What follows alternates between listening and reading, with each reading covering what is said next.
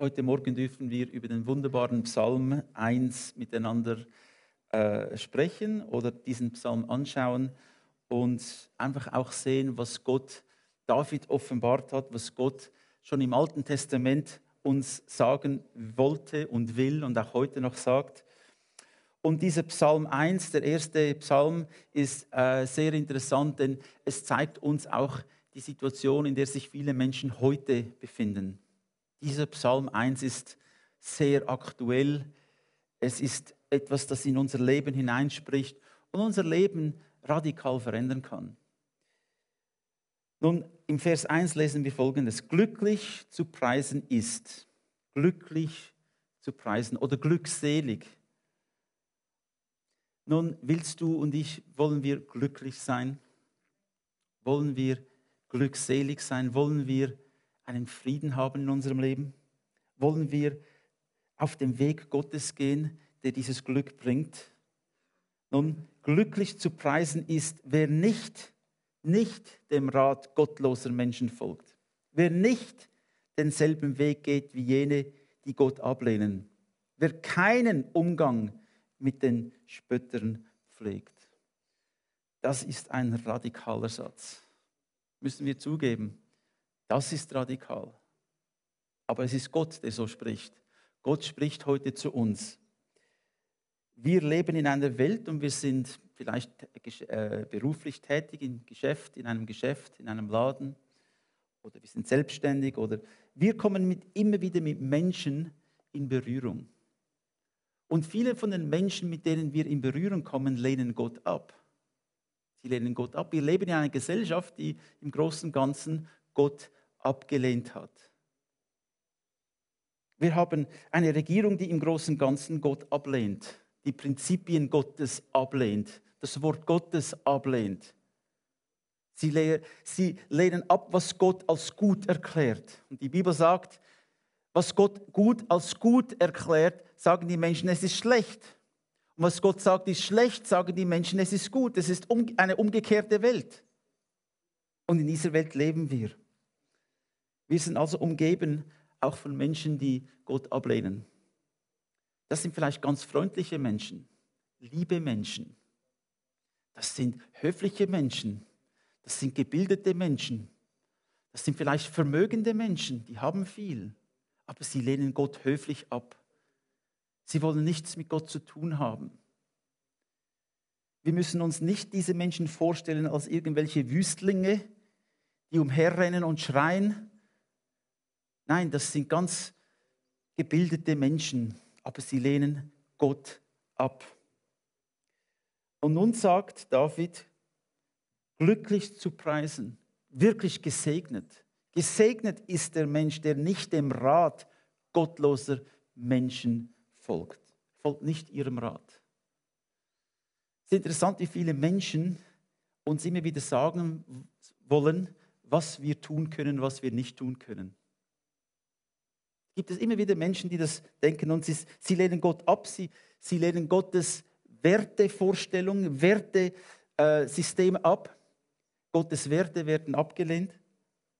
Und sie wollen uns sagen, was wir tun sollen. Und jetzt muss ich mich entscheiden. Jetzt bin ich vor einer Kreuzung. Jetzt muss ich mich entscheiden, wie verhalte ich mich jetzt? Gehe ich den Weg, den Gott mir zeigt? Gehe ich ganz beharrlich diesen Weg weiter? Mit all den Konsequenzen, was es hat? Und es hat Konsequenzen, wenn wir Jesus nachfolgen. Wenn wir uns entscheiden, Jesus nachzufolgen. Wenn wir uns entscheiden, das Kreuz auf uns zu nehmen. Wenn wir uns entscheiden, die Hände an den Flug zu legen und vorwärts zu gehen. Entscheiden wir uns dafür und sind wir dann bereit, diese Konsequenzen auch zu tragen. Ich habe diesen, diese, diese Wahl. Gehe ich diesen Weg oder gehe ich den Weg, der Gottlosen. Er sagt, wer nicht denselben Weg geht wie jene, die Gott ablehnen, wer keinen Umgang oder Freundschaft, Freundschaft mit den Spöttern pflegt. Nun, drei Dinge, die ich nicht tun soll. Ich soll nicht dem Rat gottloser Menschen folgen. Denn der Rat gottloser Menschen oder der Mensch ist in seiner Essenz egoistisch. Der Mensch, und die Bibel sagt, das Wurzel alles Übels ist Gier. Ich will mehr. Wir haben uns wir haben schon viele Diskussionen gehabt in unserer Familie über, über die Welt und Beziehungen zwischen Rassen, zwischen Gesellschaft, zwischen Ländern. Und man kann alles herunterbringen auf einen gemeinsamen Nenner. Das Grundproblem des Menschen ist, dass der Mensch gierig ist, egoistisch. Es geht um mich, ich, ich, ich.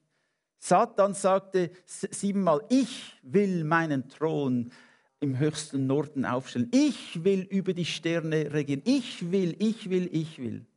Nicht, was Gott will. So der Mensch ist in seinem Kern, in seinem Innersten ein Egoist, gierig. Und diese Gier ist die Wurzel alles Übels. Das ist einfach Tatsache. Die Bibel offenbart uns das. So, wenn ich dem Rat der gottlosen Menschen folgen, dann ist nicht Gott im Zentrum, dann ist der Mensch im Zentrum. Ja, wie geht wie fühlst du dich? Was willst denn du? Du musst dich selbst verwirklichen können. Wir können das sehr gut in psychologischen äh, Worten fassen und, und äh, in, in weltlicher Weise das anschauen. Ich muss mich selbst verwirklichen. Ich muss das tun, was ich will, nicht was Gott will. Gott, nein, geh zur Kirche, aber tue, was du willst. Tue, was du willst. Das sagen die Menschen. Das ist der Rat der Gottlosen. Was willst du? Und das zweite Problem mit dem Rat der Gottlosen, es ist sehr kurzsichtig. Es sieht nicht die langfristigen Konsequenzen. Der Rat der Gottlosen ist immer, was du jetzt haben kannst. Nicht, es überlegt sich gar nicht, ja, was passiert dann aufgrund von diesen Entscheidungen? Was sind die Konsequenzen, die kommen, wenn ich mich in das Zentrum stelle, wenn ich meine eigenen Wünsche erfüllt haben will, was sind dann die Konsequenzen von dem? Viele Menschen überlegen sich das gar nicht. Sie sehen nur den einen Schritt und sagen, jetzt habe ich einen Vorteil, ich will diesen Vorteil er erringen. Und sie sehen nicht, was das später für Konsequenzen haben kann. Der Rat der Gottlosen ist kurzsichtig. Er ist egoistisch, er ist kurzsichtig und er ist orientierungslos. Die gehen einfach einmal. Sie wissen nicht, was auf sie zukommt. Sie sehen es nicht, denn sie glauben ja nicht dem Wort Gottes, der uns sagt, was auf uns zukommt. Die Bibel offenbart es. Und wenn ich also Gott ablehne, wenn ich einem Rat der Gottlosen folge, dann habe ich kein klares Fundament und auch kein Ziel. Ich tue, was ich will, weil es sich gut anfühlt, nicht weil Gott es gesagt hat. Ich suche einen falschen Frieden, nicht Gottes Frieden. Ich folge mir selbst nach oder ich folge der Finsternis nach, nicht dem, was Gott sagt. Das Zweite, das die Bibel sagt, wir sollen nicht tun, ist den gleichen Weg gehen wie jene, die Gott ablehnen. Den gleichen Weg gehen. Ich habe schon viele äh, Geschichten gehört und Menschen haben mir erzählt, dass sie es immer dass es ganz schwierig wurde, wo sie sich entschieden haben, mit jemandem eins zu werden, vielleicht in der Ehe oder in einem Geschäft, wo der eine Gott klar ablehnt. Das hat Konsequenzen. Wenn ich als gläubiger Christ mich verbinde mit jemandem, der Gott ablehnt, haben wir nicht dasselbe Fundament. Wie kann das gut gehen? Am Anfang ist man vielleicht verliebt, am Anfang ist diese Romanze da, am Anfang, auch vielleicht geschäftlich gesehen, am Anfang geht doch alles gut, aber irgendwann trennen sich die Werte. Es wird offensichtlich. Wenn man jung ist, denkt man, man kann alles überwinden. Aber wenn man älter wird, sieht man, dass es nur durch Christus geht. Und die, die, die sehr toleranten Menschen, die am Anfang sehr tolerant waren mit mir, sind nicht mehr so tolerant. Warte nur ein paar Jahre. Und du wirst sehen, sie sind nicht mehr so tolerant. Es ist nur eine Frage der Zeit, ich kann es euch sagen. Ich habe das in jedem Fall gesehen. Es funktioniert nicht. Jetzt kann ich auf den Herrn hören oder ich kann auf die Welt hören. Ja, ich, ich kann sie überzeugen, ich kann ihn überzeugen, ich, irgendwie geht es schon, unsere Liebe. Aber weißt du, ein Mensch, der nicht Christus hat, kann gar nicht diese Liebe haben, die Gott hat. Ich brauche Jesus in meinem Leben, um, in meinem Leben, um von dieser Liebe der Agape-Liebe Gottes erfüllt zu werden. Es wird ganz schwierig, wenn das nicht der Fall ist bei beiden. Und darum sage ich euch nochmals, habe ich schon mehrmals gesagt, ich würde niemals einen Weg gehen mit jemandem, der Gott ablehnt. Würde ich nicht.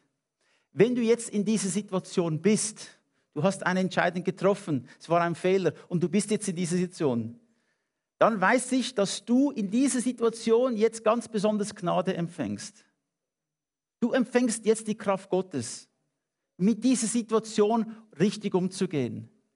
Nicht, dass es Gottes Wille war, dass du diese Verbindung eingegangen bist, das wollte er auf keinen Fall. Aber wenn wir diesen Weg gegangen sind, wird Gott mir Kraft geben.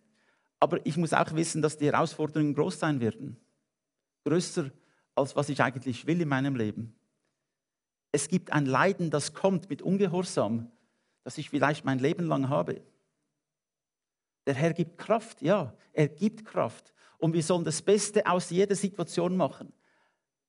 Aber ich will euch einfach sagen, wenn man noch eine Wahl hat, entscheide dich weise. Gehe mit dem Herrn. Gehe mit dem Herrn. Gehe nicht den Weg der Gottlosen. Oder das dritte, keine Gemeinschaft oder Freundschaft mit Spötter pflegen.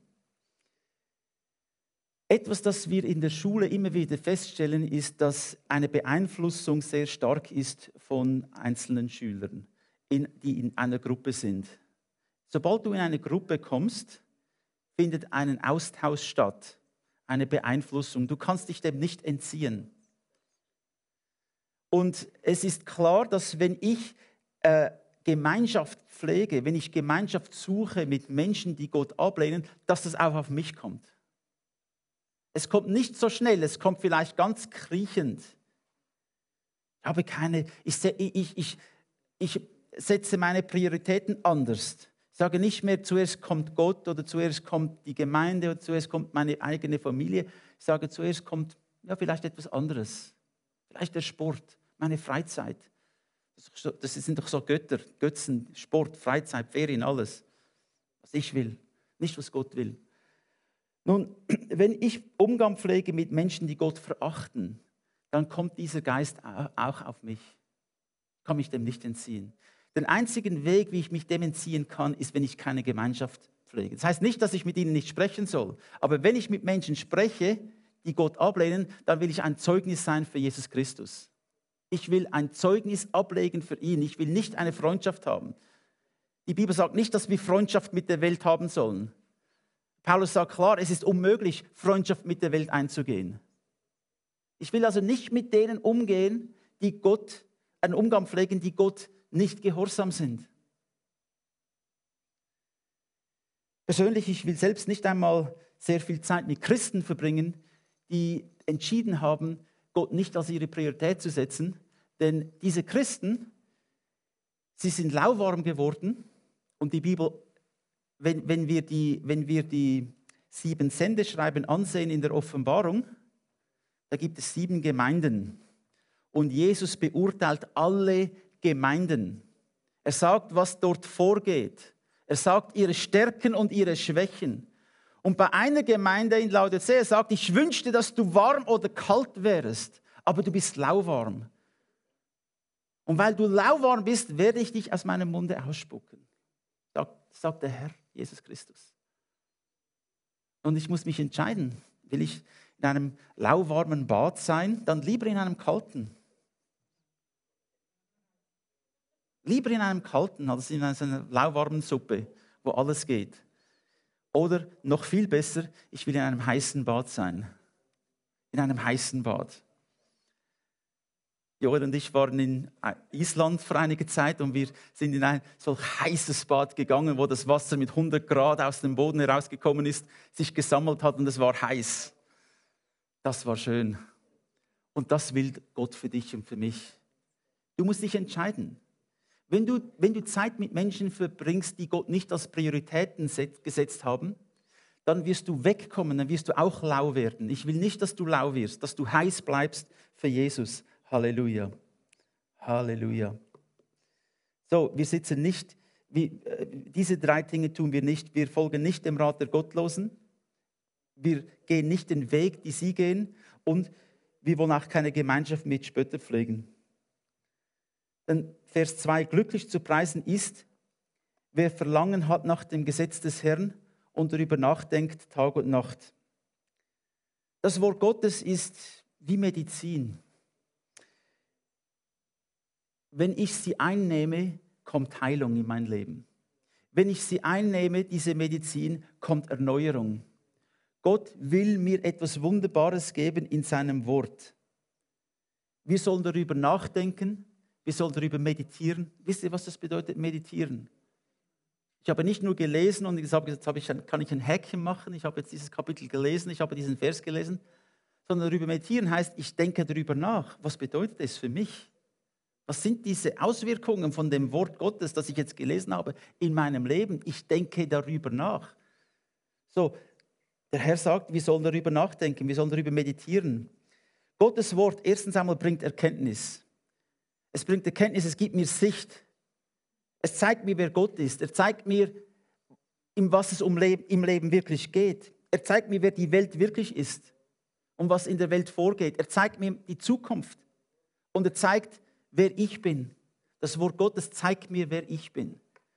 So, das Wort Gottes bringt tiefe Erkenntnis. Es offenbart mir den Weg, den ich gehen soll. Ohne das Wort tappen wir im Dunkeln. Und auch als Christen können wir im Dunkeln tappen, wenn wir nicht das Wort Gottes in unserem Leben immer wieder einnehmen und darin lesen. Wir müssen es tun. Wir sind aufgefordert, es zu tun. Das Wort Gottes fördert den Glauben. Die Bibel sagt, wenn Jesus zurückkommen wird, wird er Glauben finden. Und es heißt im Hebräerbrief, es ist unmöglich, Gott zu gefallen ohne Glaube. So der Glaube ist das, was ich lebe. Das sind die tiefen Überzeugungen, die in mir sind, die ich täglich umsetze. Das ist der Glaube. Das, was ich anwende. Wenn ich das Wort Gottes nehme, wenn ich es zu mir nehme, dann fördert es meinen Glauben. Und wie gesagt, Glauben ist nicht nur Hörer des Wortes sein, sondern auch Täter des Wortes. Ich tue es. Ich rede nicht einfach darüber, ich tue es. Das Wort Gottes gibt mir Kraft und Gesundheit. Viele Menschen leiden von äh, Gebrechen und innerlich und äußerlich, aber das Wort Gottes gibt mir neue Kraft. Wenn ich es lese, wenn ich es zu mir nehme, wenn ich darin meditiere, dann bekomme ich ganz neue Kraft. Das Wort Gottes schenkt Freude und Frieden. Wenn du es einnimmst, dann wirst du stark. Wenn du es ablehnst, bleibst du schwach. Du hast die Wahl. Der Weg ist, diese Kreuzung ist vor dir, diese Weggabelung ist vor dir. Du kannst dich entscheiden, gehe ich diesen Weg ohne Wort oder gehe ich diesen Weg mit dem Wort. Im Vers 3 lesen wir, er gleicht einem Baum, der zwischen Wasserläufen gepflanzt wurde. Zur Erntezeit trägt er Früchte und seine Blätter verwelken nicht. Was ein solcher Mensch unternimmt, das gelingt. Hm. Das will ich auch. Das, was ich tue, soll gelingen. Aber wie gelingt es, wenn ich beim Wort Gottes bleibe, wenn ich nicht auf den Rat der Gottlosen höre, wenn ich nicht den Weg gehe der Gottlosen, wenn ich nicht Gemeinschaft pflege mit den Spöttern, wenn ich das Wort Gottes nehme und darin meditiere, wenn ich darüber nachdenke, was Gott in seinem Wort sagt, dann bin ich wie ein Baum. Dann bin ich wie ein Baum, der zwischen Wasserläufen gepflanzt wurde. Zur Erntezeit trägt er Früchte. Nun, wenn ein Baum, der Früchte tragen sollte und keine Früchte trägt, das ist ein Problem. Er sieht vielleicht schön aus, aber wenn er keine Früchte hat, ist er offensichtlich krank. Dann stimmt etwas nicht. Ein, ein Fruchtbaum soll Früchte tragen. Wenn dieser Baum jetzt am richtigen Ort eingepflanzt wurde, dann bringt er Früchte zur Erntezeit. Und seine Blätter verwelken nicht. Was ein solcher Mensch unternimmt, das gelingt. Gestern war ich im Wald, wir haben ein bisschen Wald bei uns. Da war ein Baum, ein Morscherbaum, und ich habe ihn mit der äh, Sägemaschine umgehauen und verhackt und versagt, versagt, wie sagt man? Und, und äh, ich habe gesehen, dieser Baum hatte keine grünen Blätter mehr. er war tot. Was passiert mit toten Bäumen? Sie werden umgehauen.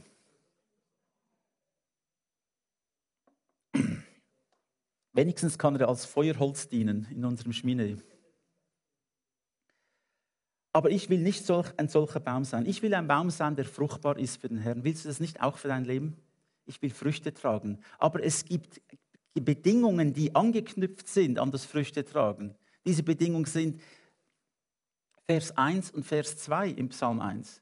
Das sind die Bedingungen, die vorausgehen, wenn ich fruchtbar sein will. Wenn du dann etwas unternimmst, dann wird es auch gelingen. Du wirst erfolgreich sein. Du wirst geistlich gesund sein, du, weil du an der Quelle des frischen Wassers bist. Im Vers 4 lesen wir dann, ganz anders ist es bei den Gottlosen. Sie gleichen den Spreu, der, die der Wind wegweht. Als wir in Indien wohnten, haben wir das vielmals gesehen.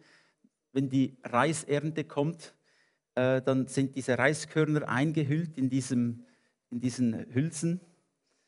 Und dann werden sie, wird geschlagen einmal und dann wird der Reis aufgeworfen und die Spreue werden weggetragen vom Wind und der Reis bleibt.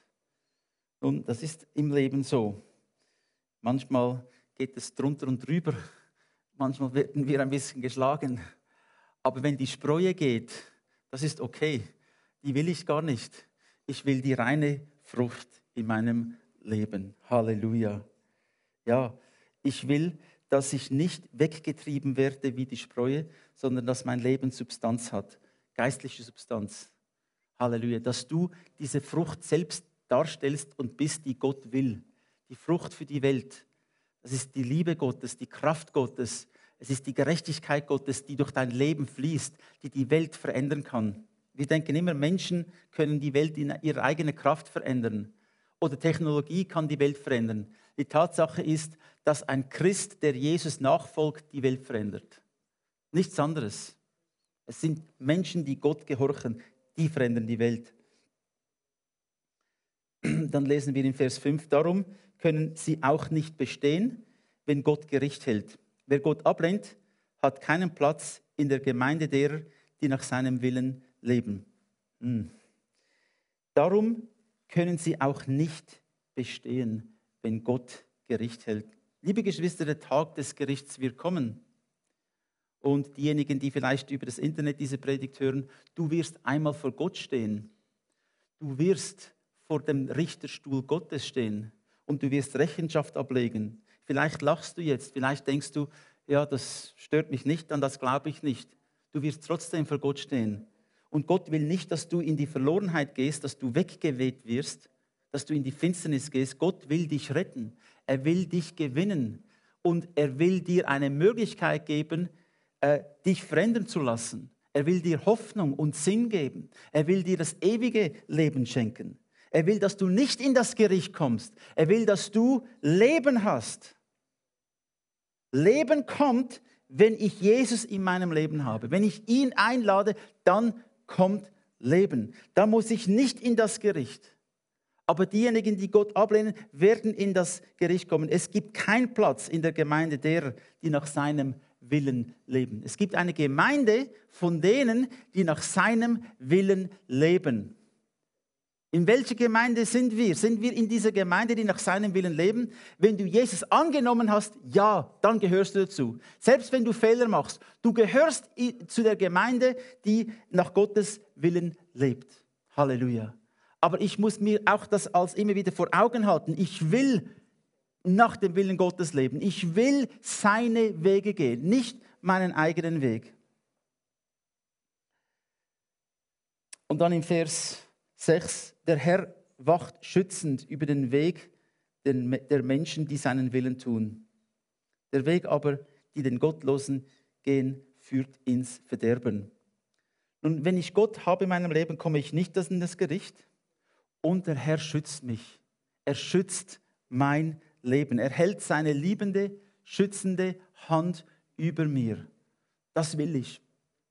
Ich will diese Gewissheit haben, dass wenn ich dahin gehe oder dorthin gehe, dass der Herr bei mir ist, dass er mich schützt, dass er mich führt und leitet. Wie kann ich das, äh, wie kann das Realität werden in meinem Leben, wenn wir nicht dem Rat der gottlosen Menschen folgen? wenn wir nicht den gleichen Weg gehen wie sie, wenn wir nicht Spötter mit dem äh, Umgang mit den Spöttern pflegen, wenn wir das Wort Gottes immer wieder zu uns nehmen, wie eine tägliche Nahrung zu uns nehmen, wenn wir darin nachlesen, darüber meditieren, das Wort Gottes zerkauen und es einnehmen, wenn wir es täglich zu uns nehmen, dann sind wir auf einem sicheren Boden. Dann sind wir ein Baum, der gepflanzt ist zwischen den Wasserläufen. Dann, dann werden wir viel, viel Frucht bringen. Ich denke, wenn wir unser eigenes Leben einmal anschauen und sehen, wo bin ich jetzt? Wo bin ich in meinem Leben? Bin ich da, wo ich sein will? Bin ich an dem Ort, wo Gott mich berufen hat? Viele Menschen tun Dinge ohne Berufung, aber ich möchte dir sagen, tue nur das, was Gott dich berufen hat. Nur das. Alles andere wird nicht funktionieren. Wenn du das tust, wenn du dich nach Gottes Wort orientierst, wenn du dich ausrichtest nach dem Wort Gottes, dann wirst du tiefen Frieden haben. Dann wird der Segen Gottes über deinem Leben sein. Und dann wirst du zum Segen für viele, viele Menschen werden. Amen.